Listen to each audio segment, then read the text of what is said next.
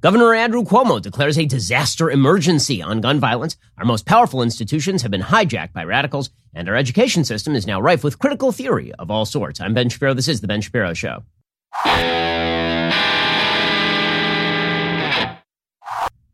The Ben Shapiro Show is sponsored by ExpressVPN. For peace of mind, whenever you go online, visit expressvpn.com slash Ben. We'll get to all the news in just one moment. First, you know, when you go online and then you pop on incognito mode, you're probably thinking to yourself, I am now incognito. After all, it's called incognito mode. Unfortunately, incognito mode doesn't actually protect you from nearly anything. In fact, your activity might still be visible to your employer, your school, or your internet service provider. How can they even call it incognito? To really stop people from seeing the sites you visit, you need to do what I do and use ExpressVPN. Think about all the times you've used Wi-Fi at a coffee shop, a hotel, even at your parents' house. Without ExpressVPN, every site you visit could be logged by the admin of that network. That is still true even when you are in so-called incognito mode. What's more, your home internet provider, I'm talking Comcast, AT&T, whatever, can also see and record your browsing data. In the United States, they can sell that data to advertisers. ExpressVPN is an app that encrypts all your network data, reroutes it through a network of secure servers, so your private online activity stays just that. Private, it's really easy to use. ExpressVPN, you click one button, you download it, you click another button, you're to go. So stop letting strangers invade your online privacy. Protect yourself at expressvpn.com slash Ben. Use my link at expressvpn.com slash Ben to get three extra months for free. That's expressvpn.com slash Ben to learn more. Alrighty, so it is a common facet of all governments throughout human history that whenever a government seeks to maximize its own power, it declares an emergency. We saw this most prominently with COVID, when the government still has not let go the emergency measures put in place to try and fight a virus that nobody knew anything about, even though we now have enough information to reopen, even though we now have a vaccine. We see all over the world. There are places still locking down for no apparent reason. We see with regard to virtually every major topic of the day, a desire by governmental actors to declare an emergency specifically so they can then take greater control. On the right, you might see President Trump, for example, declare a border emergency, even though it isn't technically an emergency in the sense that it actually invokes emergency powers. If you declare something an emergency, people are more likely to give you the means necessary in order to solve the emergency. And so governmental actors, always, right, left, and center, have a deep desire, an abiding desire to declare everything an emergency so that people will throw up their hands and say, well, in an emergency, you need to call in the brute squad. Right? It's an emergency. That means it's time for Caesar to take control. Dictators rarely gain power without there being some sort of emergency that precedes the dictatorship in which the people throw up their hands and they say, I don't care how it gets done. It needs to get done. And we need somebody to step in and do this thing right now. And right now in the United States, the side that is most commonly invoking emergencies in order to centralize power is the political left. Without question. The latest indicator of this is Andrew Cuomo. This is a dude who fell in love with power during COVID when he was widely championed as this unbelievable governor, even though half the people in his state died and he was killing all the olds. Andrew Cuomo did a horrible job in New York. Didn't matter. He was celebrated as the greatest politician in America, even though he is a nasty, cruel person, according to members of his own party.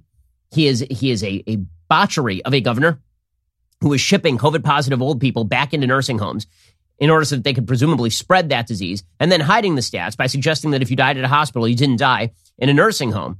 All the, all the while he was sexually harassing the staff. So really just a, a genius of leadership. Remember just a few months ago when Andrew Cuomo was supposedly on the outs? Remember, there are all these women who came forward and suggested that he had sexually harassed and or assaulted them. Remember that? And, and then it just sort of went away because the rule in American politics is not the rule from the Dark Knight, where you either die a hero or live long enough to become a villain. It's either die a hero, live long enough to become a villain, or live even longer and become a hero again. And this is what's happened with Ralph Northam in Virginia, who could be just as racist as he wanted 30 years ago.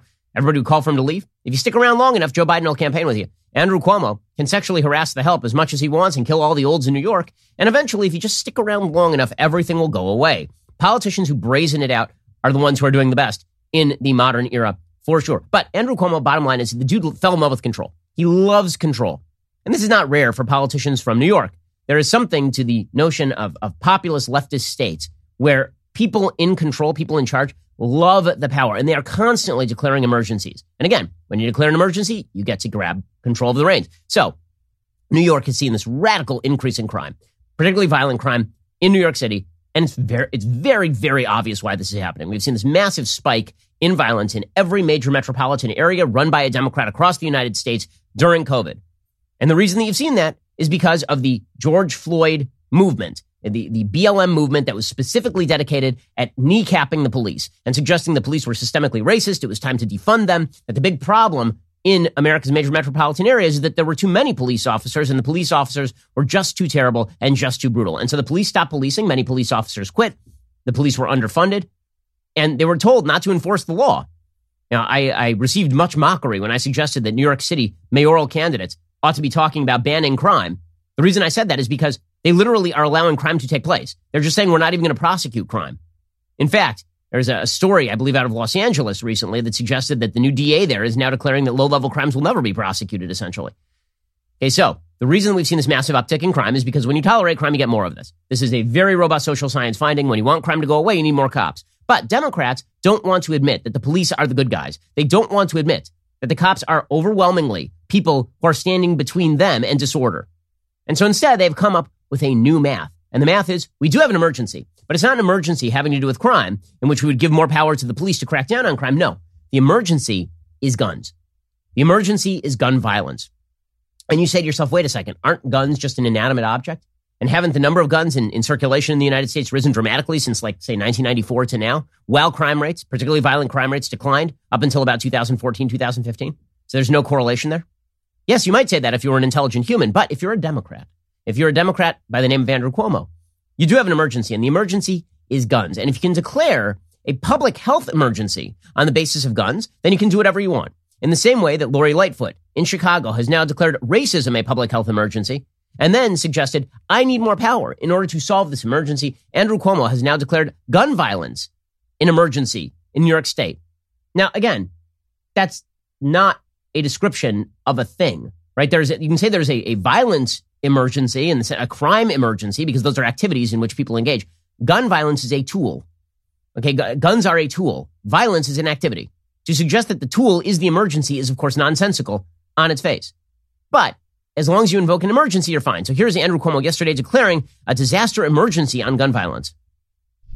We're post COVID, but there's still low tide inequality and it is still a matter of life and death. We went from one epidemic to another epidemic.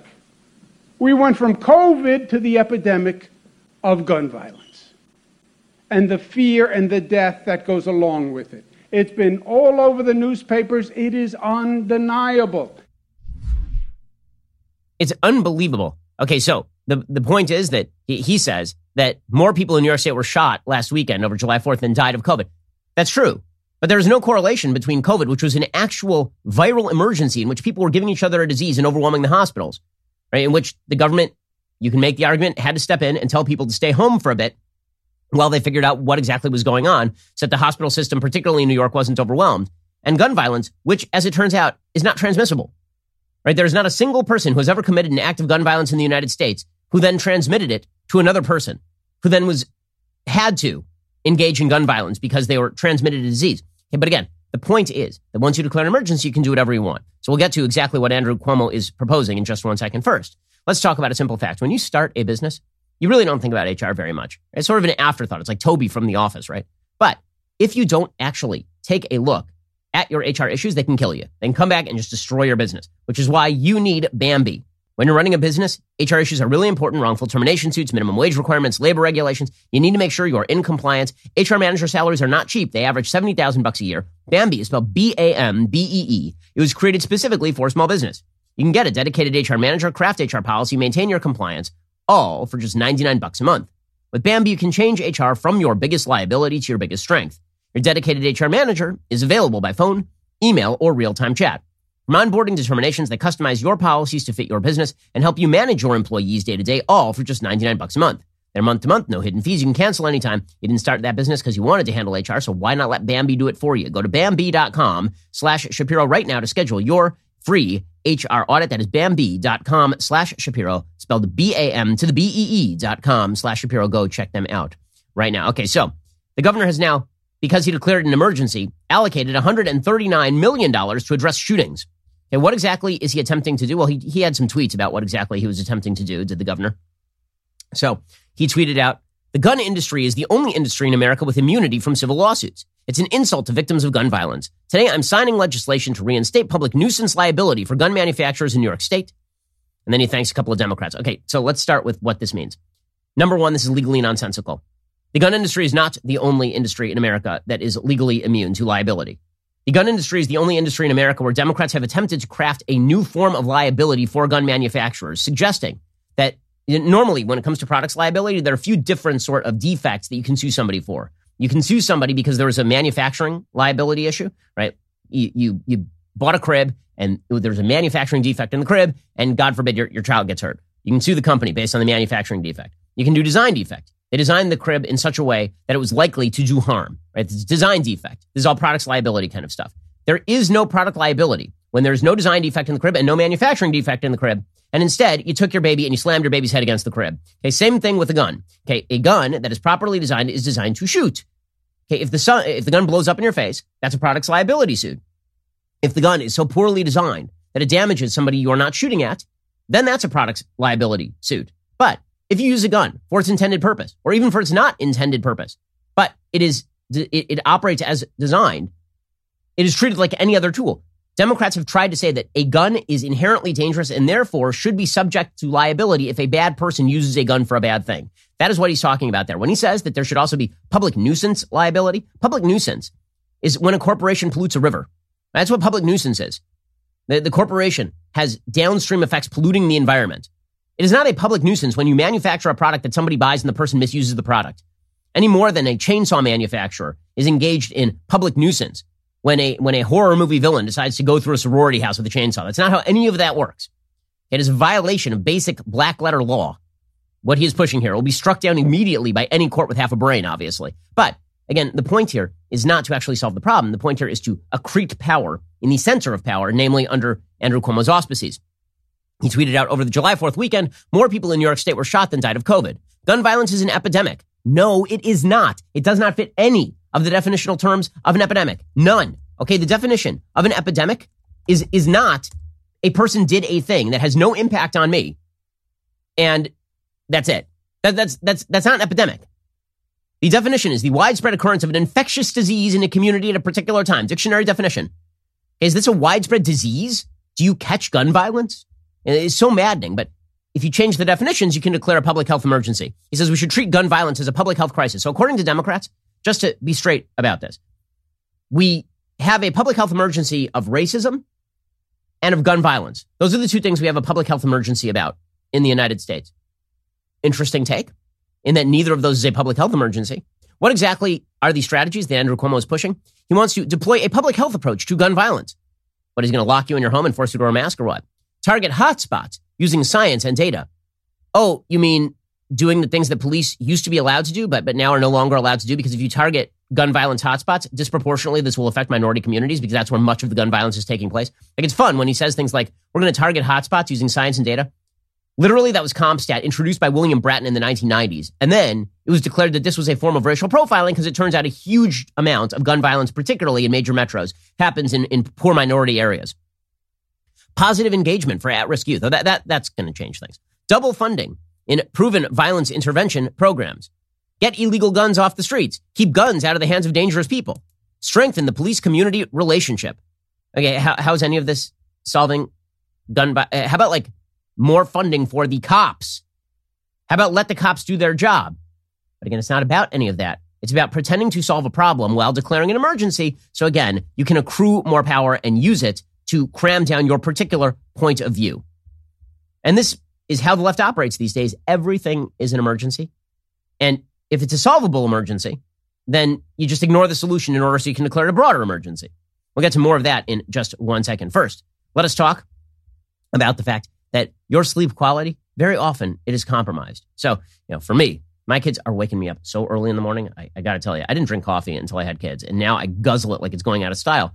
But it also means that I have to have a great mattress because when I'm on that mattress, I cannot be tossing and turning. I do not have the time for that. I need a mattress made just for me. Everybody is unique. Helix knows that. They have several different mattress models to choose from. They've got soft, medium, and firm mattresses. Mattresses great for cooling you down if you sleep hot. Even a Helix Plus mattress for plus size folks. So if you're looking for a mattress, you take the quiz, you order the mattress, And the mattress comes right to your door, shipped for free. You don't ever need to go to a mattress store again. Helix is awesome. You don't need to take my word for it. Helix was awarded the number one best overall mattress pick of 2020 by GQ and Wired magazine. Just go to helixsleep.com slash Ben. Take their two minute sleep quiz. They will match you to a customized mattress that'll give you the best sleep of your life. They've got a 10 year warranty. You get to try it out for 100 nights risk free. They'll even pick it up for you if you don't love it, but you will. Helix is offering up to $200 off all their mattress orders and two free pillows for our listeners at helixsleep.com slash Ben. It's about as good a deal as you're going to get. 200 bucks off all mattress orders and two free pillows for our listeners with a mattress made just for you. The way my wife and I have one. It is fantastic. helixsleep.com slash Ben to get started. All right. So emergency breeds control. Emergency breeds control for the left. And so everything is an emergency. As I've said, the declaration by the left that gun violence is an emergency and therefore the governor can literally just invoke emergency powers. That's dangerous stuff. As we'll talk about in a bit, they do the same thing with climate change. Climate change is an emergency. Therefore, give us power. We don't need checks and balances. We don't need considered public policy. We don't need to battle this out. We actually just take control and we solve the problem because the problem is an emergency. Okay, the big public health emergency of our day is, of course, racism. And the, the, the R just gets longer and rolls more as time goes on and as the emergency becomes deeper and more profound the, the left's argument is that America is in the crisis of, of race and a crisis of racial division, a reckoning, a reckoning. Now, normally, when there is a reckoning, what that means is that the people who are guilty pay, right? When, when there's a reckoning, it means that somebody is guilty and that person pays, that person has had a reckoning. In the United States, the way a reckoning works is that we are all supposed to take blame for a bunch of crap that we didn't do, specifically so that people can game the system and take control of it. That's effectively the argument that is made by the left these days.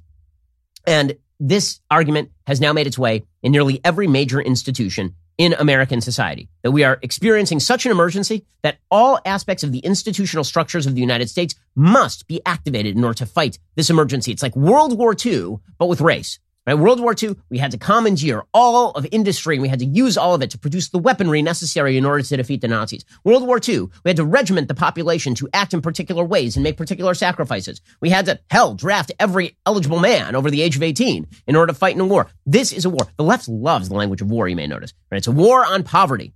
It's a war on racism. It's a war on inequality. It's always a war. Why does the left love the language of war so much? The reason they love the language of war is because war requires regimentation. War requires top down control. Now, they tend to apply the term war to things that can never be defeated. Okay, racism can never be defeated. Racism can be mitigated. You can change legal structures to prevent racism from benefiting people, for example. Right? You can stop Jim Crow. But racism as a phenomenon in the human heart can never be defeated. The left loves declaring wars. You want to talk about endless wars? Right? People talk about endless wars in Iraq and Afghanistan. Those were not endless wars. But put that aside. The actual endless wars are the wars the left declares. We have still not reached the end of the war on drugs declared by the left in the 60s. We still have not reached the end of the war on poverty declared by the left in the 60s. We still have not reached the end of the war on racism declared by the left in the 60s. Why? Because these are things that will never go away. And that's the point. The more they don't go away, the more the war is endless, the more control you need.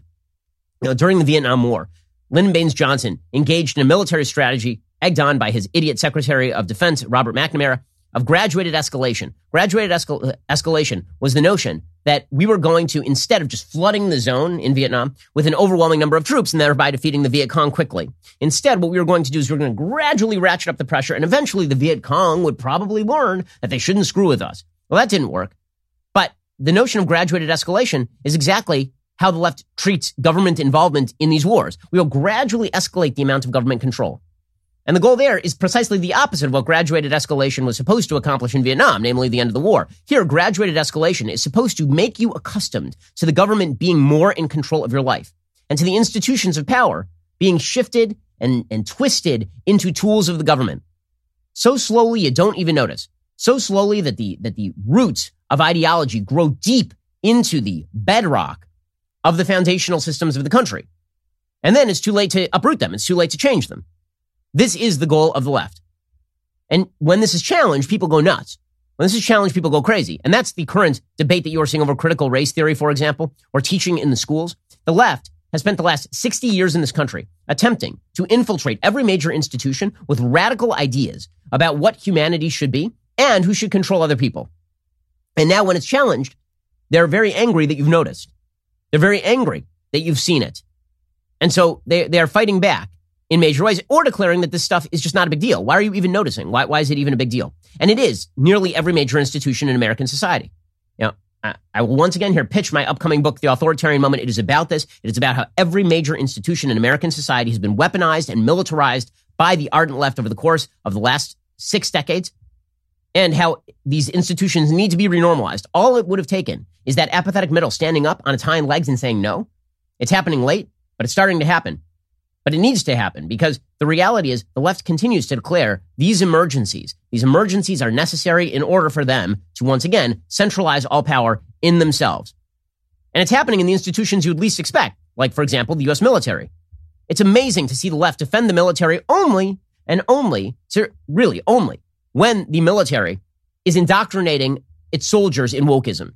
When the military is doing its actual job, namely breaking things and protecting people, when when the military does its job abroad, then the military is bad and brutal and vicious and imperialist and colonialist. When the, when the military is a tool for social engineering, whereby we cram down on America's fighting men and women bizarre radical notions about race in the United States, then that is a good thing.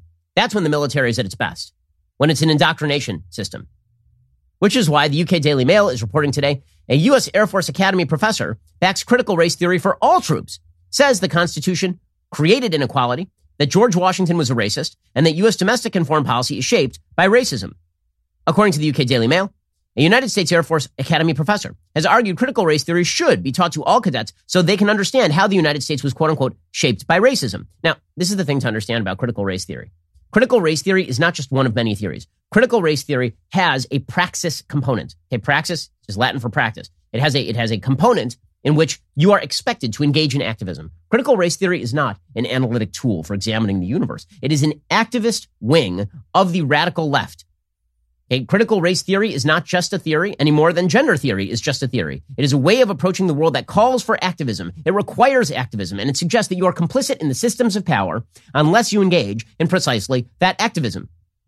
So when people say, well, how, why, why shouldn't we teach critical race theory? Because you can't teach critical race theory unless you are doing so critically, which they don't want you to do. You can't teach critical race theory without also teaching that you are complicit in racism, white supremacy, heteronormativity, bigotry of all sorts if you are not tearing down the system actively.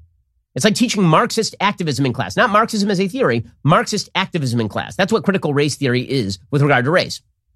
Political scientist Lynn Chandler Garcia said the Constitution brought about inequality and that George Washington was a racist. She argued the history of the United States proved that racism has shaped both foreign and domestic policy. Garcia teaches the Marxist theory at the, Uni- uh, at the U.S. Air Force Academy in Colorado Springs. She said she agreed with Joint Chiefs of Staff Chairman General Mark Milley, who recently told Congress critical race theory is not unpatriotic. That is a lie. It is deeply unpatriotic. Its essence is unpatriotic. It overtly argues capitalism has to be dismantled. Individual rights have to be dismantled because those are just mere facades for hierarchies of power. Okay, so now this stuff is being taught to our cadets. Garcia writes in the Washington Post, quote, cadets, like all military members, take an oath to defend the Constitution with their lives. So it's crucial they have a sensitive understanding of that Constitution.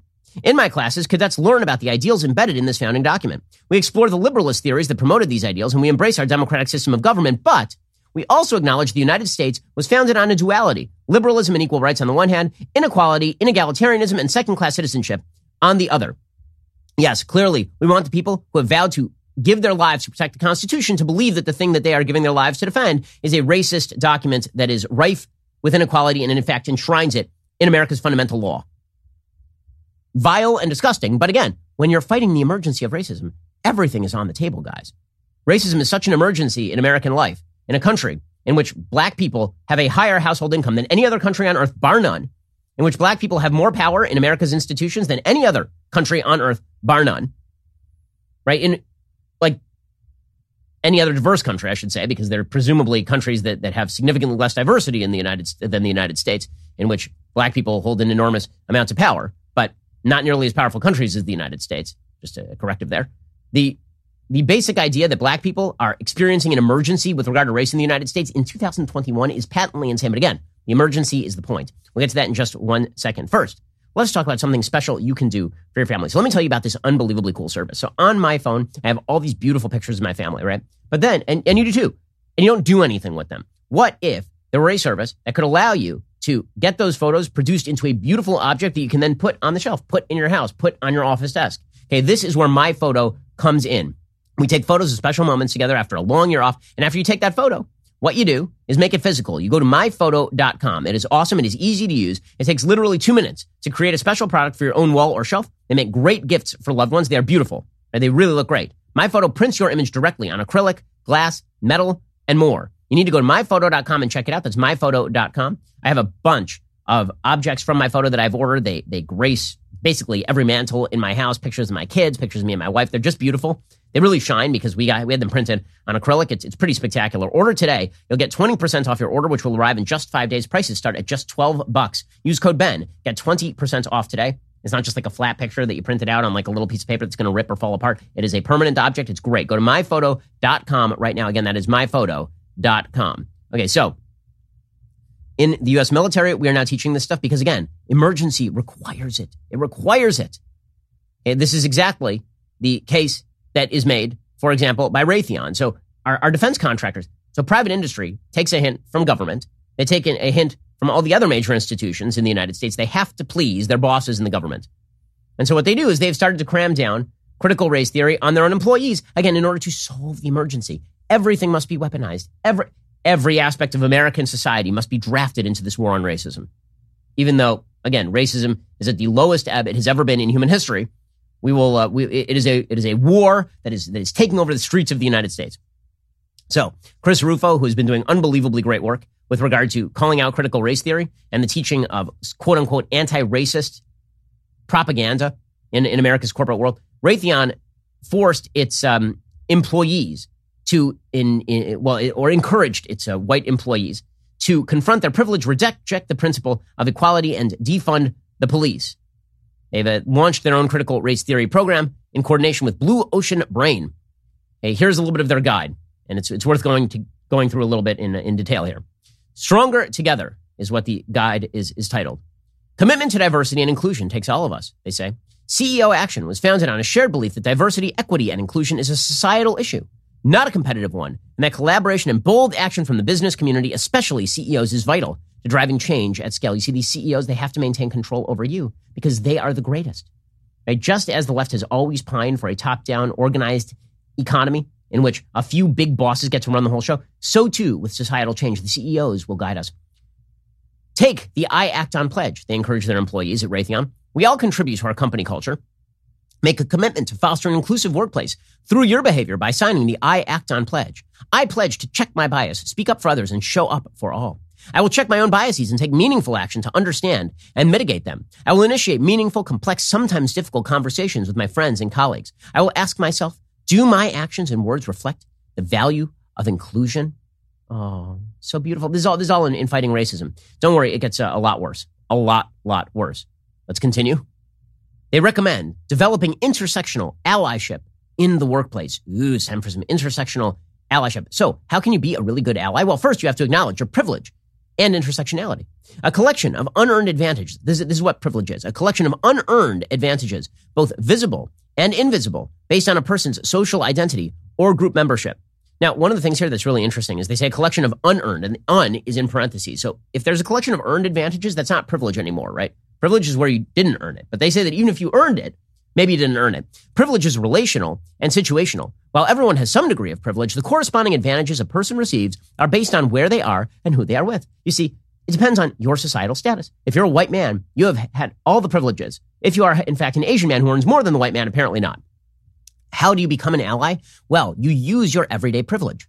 Privilege, says this program over again at Raytheon, a defense contractor, privilege is often ignorable unless you don't have it.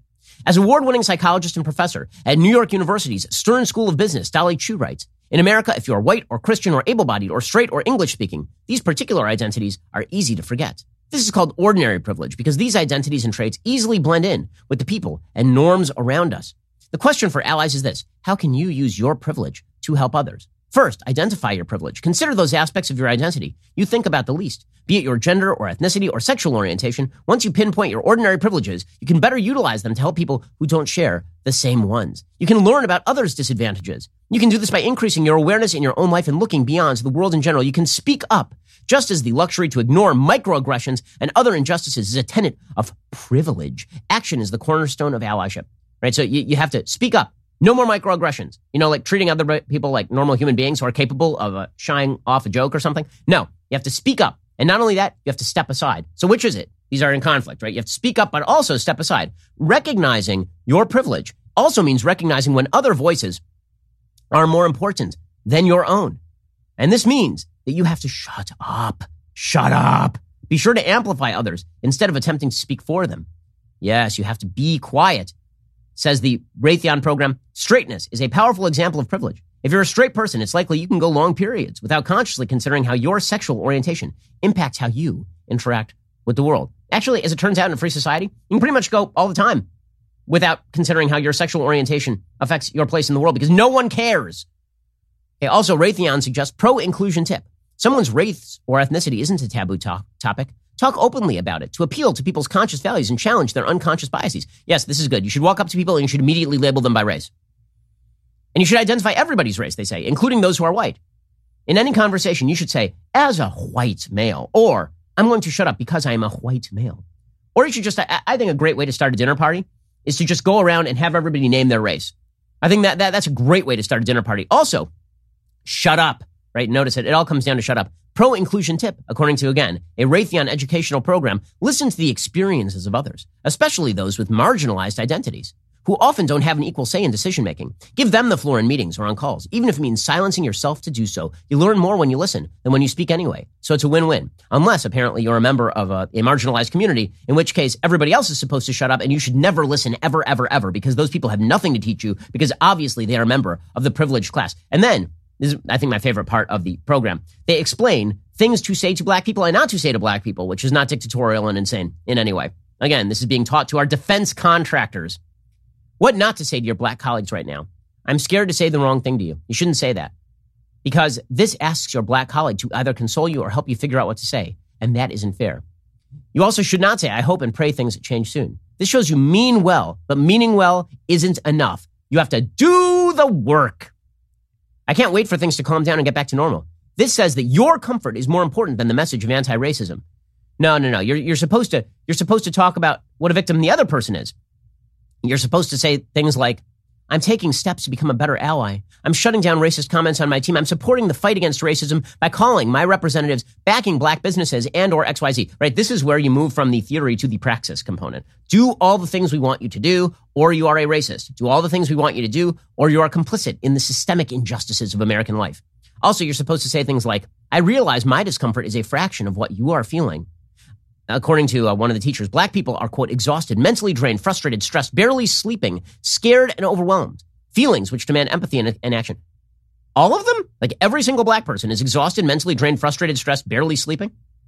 Oh, and then we get the obligatory Kamala Harris communist slide, in which we find out that equality is unequal because when you give everybody equal rights under the law, then some people finish behind other people. Instead, what we have to do is we have to build ramps and give people affirmative boxes in order so that everybody can uh, can get ahead. The, see, the, the problem with this particular the problem with this particular equity versus uh, equality slide, this famous cartoon, is that the re, the real cartoon would not involve the person on the left, the tallest person. So for for those who, who are not seeing this visually, the equality slide, they say equality is bad because equality doesn't take into account people's pre-existing conditions and the fact that we are not all created equal in all respects, right? Some of us are created smarter, some dumber, some taller, some shorter, etc.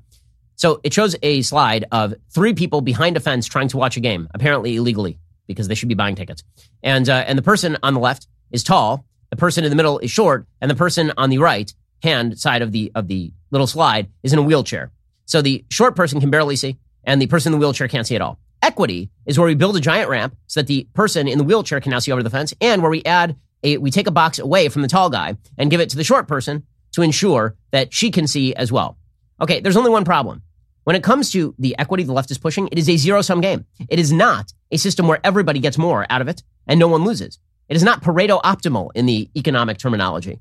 Instead, what the equity slide should actually show is chopping off the legs of the guy on the left and then sewing them on to the person in the middle who, because she is still better off than the person in the wheelchair, then has to chop off her arms, and those can be used as a sort of props to prop up the wheelchair. See, it, equity is a bloody business, gang. When you start deciding that you are going to privilege certain populations at the expense of other populations based on either pre-existing conditions or not based on pre-existing conditions, based instead on simple choice that people are making on an individual level. You are doomed to, to do violence to the people who, uh, who are supposedly privileged in your society. Hey, now, here's the thing. If you catch any of this, then people get very angry.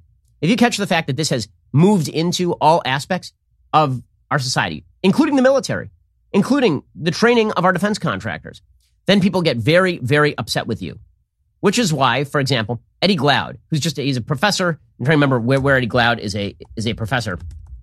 I believe he's at Princeton, which is kind of incredible considering how uh, unimpressive his writings are, and I've, I've read many of them. Uh, Eddie Glaude speaking with Chris Rufo, and Rufo is detailing how critical race theory is in fact racist, and Glaude just starts rolling his eyes because, of course, you're not supposed to catch on to what all of this is. Here is Eddie Glaude versus Chris Rufo on MSNBC. It's not accurate to say that I'm not concerned about the substance. I've written policy papers, white papers. I've written investigative reports. I'm deeply concerned about the substance. But what I'm concerned about and what millions of parents are really concerned about is things that are happening in hundreds of public schools in Illinois and Chicago, uh, where they're teaching kindergartner children as young as kindergarten that whiteness uh, is the devil and attempts to lure people into it uh, with the promise of stolen land and stolen riches. Uh, that's a book that's being used in hundreds of schools, and people don't think that's right. Okay, Glaude is rolling his eyes at that, but Rufo is correct. There isn't, in, fact, a children's book directed at your kids that teaches them that your whiteness is a deal that you effectively make with Satan, in which you get all of these wonderful privileges. All you have to give up is your soul. Okay, but again, the eye rolling from the media is not a true eye roll because they know it's true. It's just they object to you noticing this. They don't like that you're noticing this. And by the way, it's the biggest teachers unions in the country. The American Federation of Teachers, Randi Weingarten, one of the worst people in the country. I mean, just truly a, a bad person with regard to shutting down schools, with regard to disadvantaging children. The AFT's Randi Weingarten says if people break the law, states are now passing laws to ban critical race theory, as they should. Because again, it is a practical, it is not a theory. It is not a way of viewing the world. It is a, it is an activist indoctrination tool. Okay, Randi Weingarten says if teachers violate the law, then we will defend them in court. That is, a, we will we will do that. Mark my words. Our union will defend any member who gets in trouble for teaching honest history. We have a legal defense fund ready to go, and we are preparing for litigation as we speak. Well, I'm, I'm sure they would not have similar thoughts about teaching, you know, traditional American history if you got fired for that over at the AFT. Again, there is an indoctrination movement on the left, and it has moved throughout our schools. It, it, it is it is truly an amazing. And by the way, it does not just apply with regard to race. It also obviously applies with regard to sexual identity. We'll get to that in just one moment because every form of radicalism has set its roots deep into the bedrock of the fundamental institutions of American life. First, let's talk about the fact that this summer, hopefully, we'll all be back on the move. I mean, you should be. Okay, life is back to normal. And if you're not treating it as normal, you're doing it wrong. Well, that means that you need a great pair of wireless earbuds. Right? Whether you are just going out and enjoying the day and listening to some tunes, or whether you're listening to podcasts like this one, whatever it is that you are doing, you need a great pair of wireless earbuds, and Raycons can help make your day better. A pair of Raycon wireless earbuds in your ears can make all the difference no matter what you are listening to. You get crisp, powerful beats at half the price of other premium audio brands. Raycons look great, they feel even better. They come in a range of cool colors with customizable gel tips included for a comfortable in-ear fit. And Raycons are built to go wherever you go with quick and seamless Bluetooth pairing and a compact charging case. Listen up. Raycon is offering 15% off all their products for my listeners. Here's what you've got to do to go get it. Go to buyraycon.com slash Ben. There you will get 15% off your entire Raycon order. It's such a good deal, you'll want to grab a pair and a spare. That is 15% off at buyraycon.com slash Ben. Once again, that is B-U-Y-R-A-Y-C-O-N dot com slash Ben. Buyraycon.com slash Ben. Go check them out right now. Buyraycon.com slash Ben for 15% off.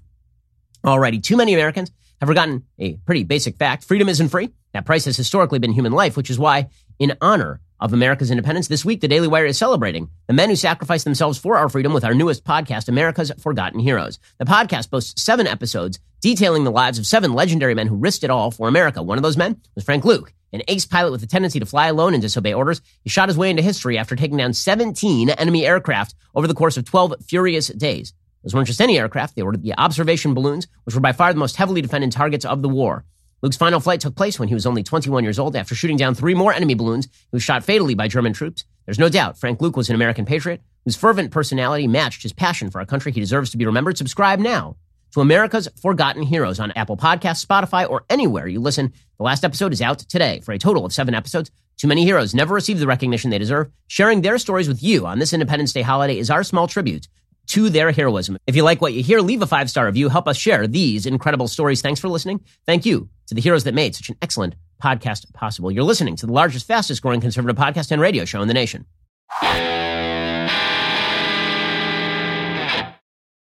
It's not merely that our schools have been taken over by critical race theory, they've also been taken over by gender theory. Because gender theory is an aspect of critical theory more broadly. Critical theory is the idea that it, it comes out of deconstructionism in the 1960s, particularly Foucault. The basic idea is that all institutions, all language is the language of power. Gender theory suggests that gender is completely disconnected from biological sex, that it is a social construct designed to re enshrine hierarchies of power. Just as critical race theory suggests the same about our hierarchies of power and America's institutions, gender theory suggests more broadly that all notions of male and female are in and of themselves a social construct completely dispensable and not only dispensable, they must be torn down. Very important to tear that stuff down so that people can live freer and better lives, free of the expectations of a society that represses them, that, that, that cramps their style, we need to allow people the freedom to self-identify from the time they are in kindergarten. And, in, and the real idea here is that you can overthrow all systems of power which are embedded in patriarchal systems if all you do is just overthrow basic notions of human biology, science, physics, you know, virtually any sort of verifiable data.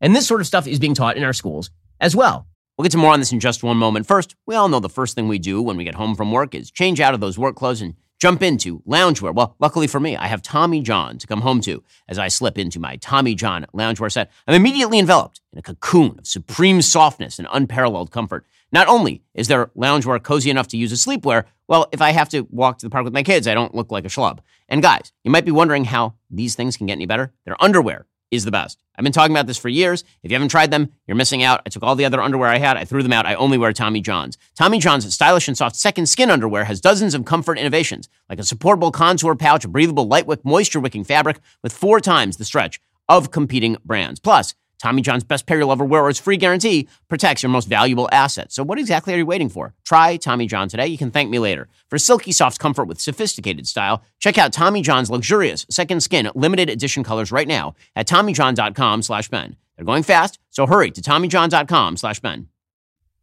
The, the reality is, unfortunately, that the AFT, the NEA, all of these educational assorted unions have decided to indoctrinate our kids in nearly every radical left theory they can imagine. And a lot of this is now being legislated into law. For example, in the state of California, the state of California does in fact require K through six LGBTQ plus agenda items be taught to small, small children.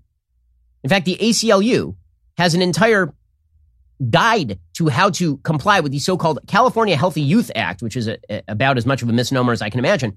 It requires school districts to provide students with integrated, comprehensive, accurate, and unbiased sexual health and HIV prevention education. It must be taught in grades 7 through 12, at least once in middle school and once in high school. It can also be taught in any grade, K through 6, inclusive. But it is not restricted just to sexual health and HIV prevention, of course. It is also a values teaching seminar. It is, it is an attempt to cram down particularly socially leftist values on kids. All in the name of the health of the kids, by the way, because confusing kids about their gender at the age of five is definitely good for them. Teaching kids at the age of five that there is nothing beneficial about male female relationships for the production and rearing of children, and also that male and female are completely arbitrary categories to which you personally could belong, any category you choose. None of that is going to have any deleterious effect on children or future generations. None of this has to do with, with raising a healthier crop of small children, by the way. As a father of small children, I guarantee you that. What this really has to do is with adults who have decided they need to indoctrinate the next generation in order to accept whatever they decide to engage in sexually that day or whatever they decide to identify as that day. It's about remolding society in a radical left wing hierarchical mold in which the people at the top of the hierarchy are the people who purport to be the greatest victims. According to the ACLU, here is what sexual health and HIV prevention instruction in grade K through 6 must include the following. They must be, they, they must affirmatively recognize different sexual orientations in kindergarten and be inclusive of same sex relationships in discussions and examples. K through six, you must teach about gender, gender expression, gender identity, and the harm of negative gender stereotypes. You have to teach, presumably, gender fluidity. They have to be free of bias based on actual or perceived disability, gender, gender identity, gender expression, race or ethnicity, nationality, religion, or sexual orientation. Additional content that may be taught in K through 6 include things, can be taught, right? Allowed. Information about accessing resources for sexual and reproductive health care. It can be taught, K through 6, in California. Also, you're, you're allowed to teach kids about effectively abortion, reproductive, so-called reproductive health, and gender theory is deeply embedded in all this stuff, and it's recommended. Okay, this is not an outlying theory that is pushed by the left. It is recommended by people writing for the American Federation of Teachers. In 2019, there's an article brought out by the official journal of the American Federation of Teachers, which is the second largest teachers union in the United States after the NEA. There's an article by Jill Hermann Wilmarth and Caitlin Ryan talking. It's called Reading and Teaching the Rainbow. And the affirmative case that it makes is that you should use elementary school classrooms as indoctrination centers for LGBTQ plus agenda items. They say people are sometimes shocked by the notion that teachers should address lesbian, gay, bisexual, transgender, and queer topics in elementary schools. Maybe they think children those ages are too young, that those conversations are better had at home, or that the whole topic is simply inappropriate. This is not what we believe at all.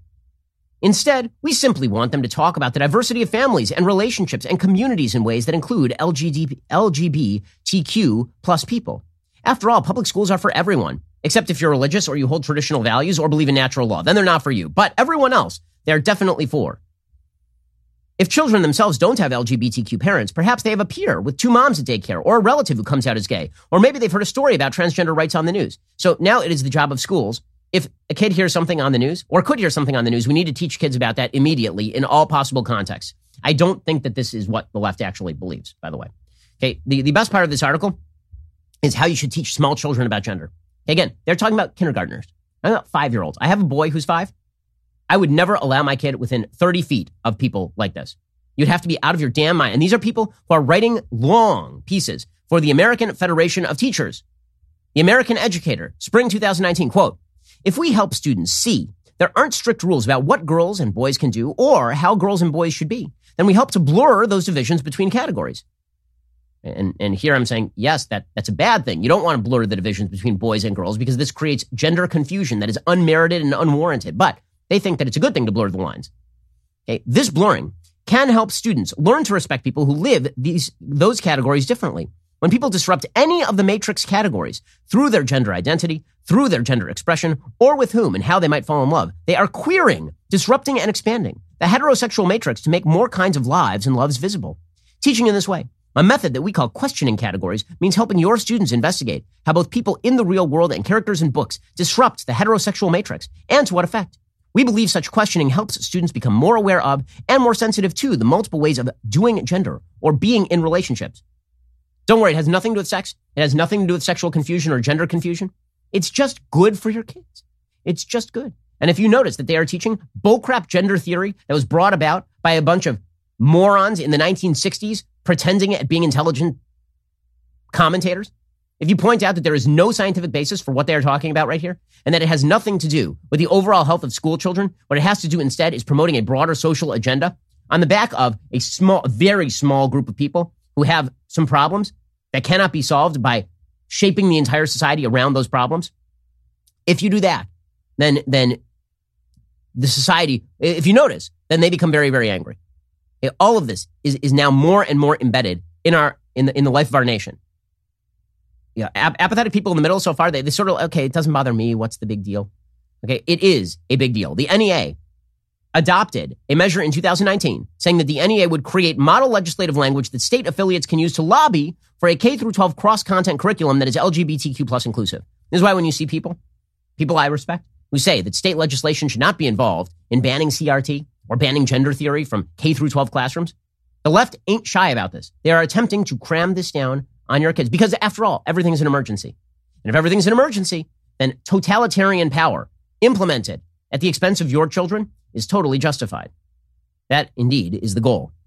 Alrighty, we'll be back here later today with an additional hour of content. In the meantime, go check out the Michael Knowles Show. Today he discusses the crime spikes in San Francisco and Chicago. You can hear more details about that over on Michael's show. That's available right now. I'm Ben Shapiro. This is The Ben Shapiro Show. If you enjoyed this episode, don't forget to subscribe. And if you want to help spread the word, please give us a five star review and tell your friends to subscribe too. We're available on Apple Podcasts, Spotify, and wherever you listen to podcasts. Also, be sure to check out the other Daily Wire podcasts, including The Andrew Klavan Show, The Michael Knowles Show, and The Matt Walsh Show. Thanks for listening. The Ben Shapiro Show is produced by Elliot Feld, executive producer Jeremy Boring. Our supervising producer is Mathis Glover, production manager Pavel Lydowski, associate producer Bradford Carrington, post producer Justin Barber. The show is edited by Adam Sayevitz. Audio is mixed by Mike Coromina. Hair and makeup is by Fabiola Cristina. Production assistant, Jessica Kranz. The Ben Shapiro Show is a Daily Wire production. Copyright Daily Wire 2021. The White House plans to go door to door to get people jabbed with the vaccine. Crime spikes in San Francisco and Chicago, and a new study shows Democrats are more likely to dehumanize Republicans. Check it out on The Michael Knowles Show.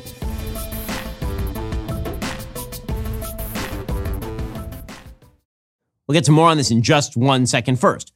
Pure Talk believes in American values, and that free should mean, you know, like free. So when you switch to Pure Talk today, you'll get a free Samsung 5G smartphone. There's no foreign line requirement, no activation fee, just a free Samsung that's built to last with a rugged screen, quick charging battery, and top tier data security. Qualifying plans start at just 35 bucks a month for unlimited talk, text, 15 gigs of data, and a mobile hotspot.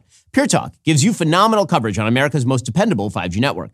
It's the same coverage you know and love, but for half the price of the other guys. The average family saves almost $1,000 a year. So, I challenge you to choose a company that actually doesn't hate your guts and shares your values. Let PureTalk's expert U.S. customer service team help you make the switch today. Go to puretalk.com slash Shapiro to claim your eligibility for your free brand new Samsung 5G smartphone and start saving on wireless today. Again, go to puretalk.com slash Shapiro to switch to my cell phone company. I've been using them for years. They're fantastic. You'll love them as well. Go to puretalk.com slash Shapiro and claim your eligibility on that free brand new Samsung 5G smartphone. Start saving.